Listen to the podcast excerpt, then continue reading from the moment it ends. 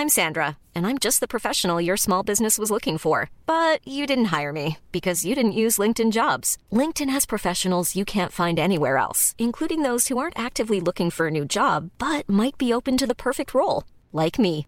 In a given month, over 70% of LinkedIn users don't visit other leading job sites. So if you're not looking on LinkedIn, you'll miss out on great candidates like Sandra. Start hiring professionals like a professional. Post your free job on linkedin.com/people today.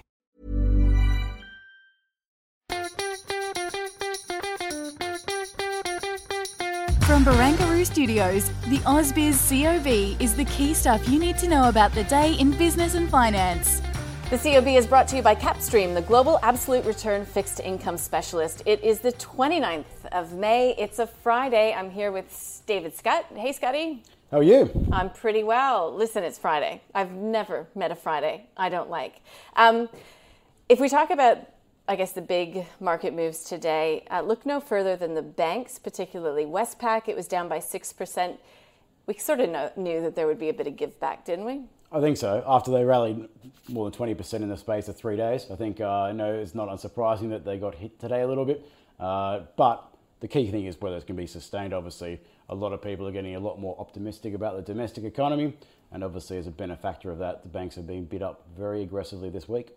Still, uh, overall, it was a pretty solid week for local shares, not just local shares, but, but global equities as well. Absolutely. We, we rose more than 5%. And we actually uh, helped go and turn around what was looking at a, a monthly loss at the start of this week.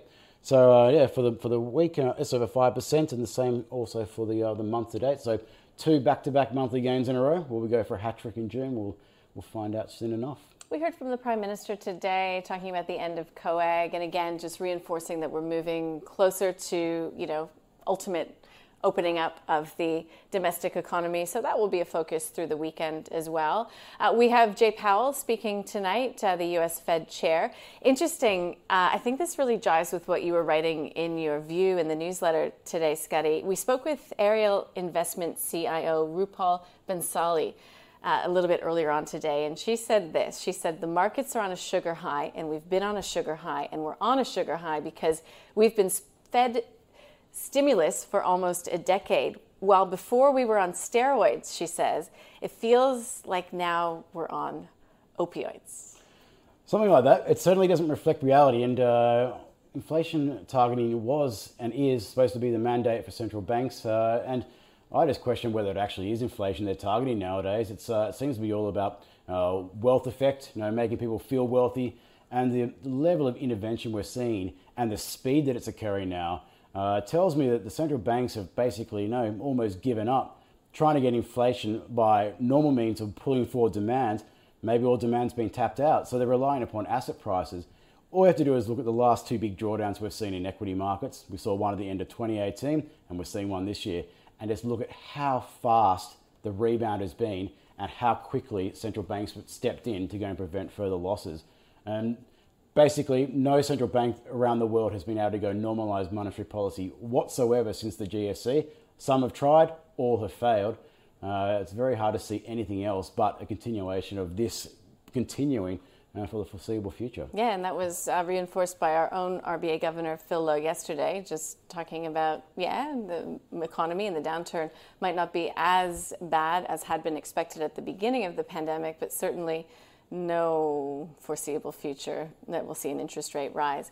Um, if you'd like to listen to that interview with Rupal Bhansali from Ariel Investments, it's a good one. It's really interesting, and you can um, access that via the show notes.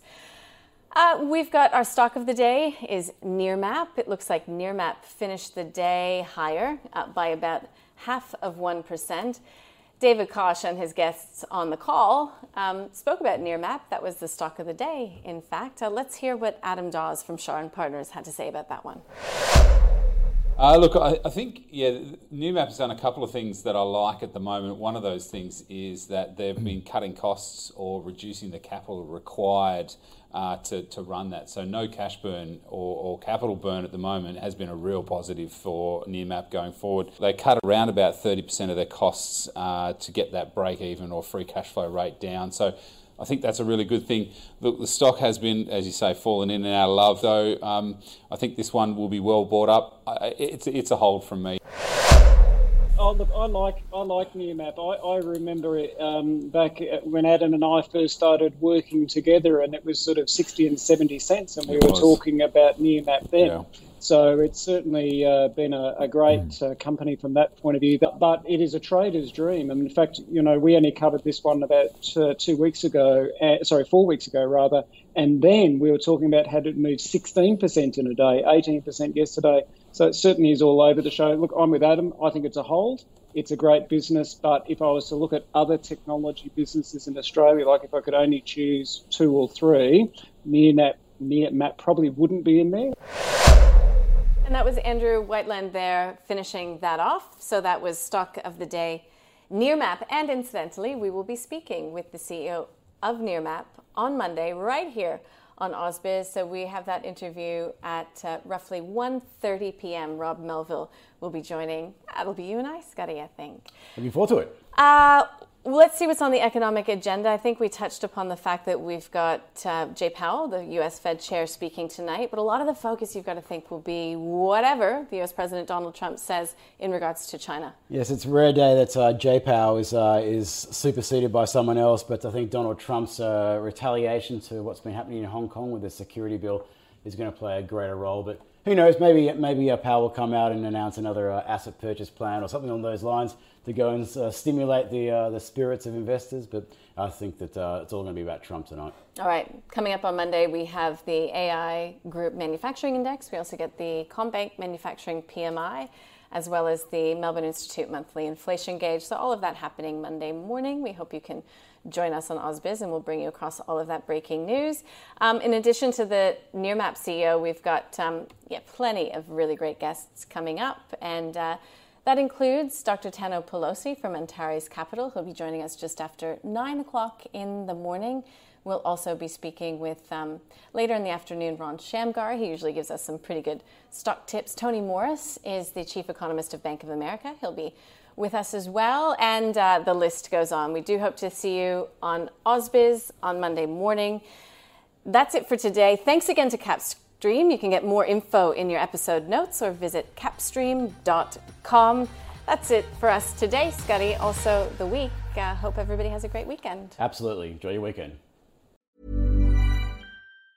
Planning for your next trip? Elevate your travel style with Quince. Quince has all the jet setting essentials you'll want for your next getaway, like European linen, premium luggage options, buttery soft Italian leather bags, and so much more. And it's all priced at 50 to 80% less than similar brands. Plus, Quince only works with factories that use safe and ethical manufacturing practices. Pack your bags with high-quality essentials you'll be wearing for vacations to come with Quince. Go to quince.com slash trip for free shipping and 365-day returns.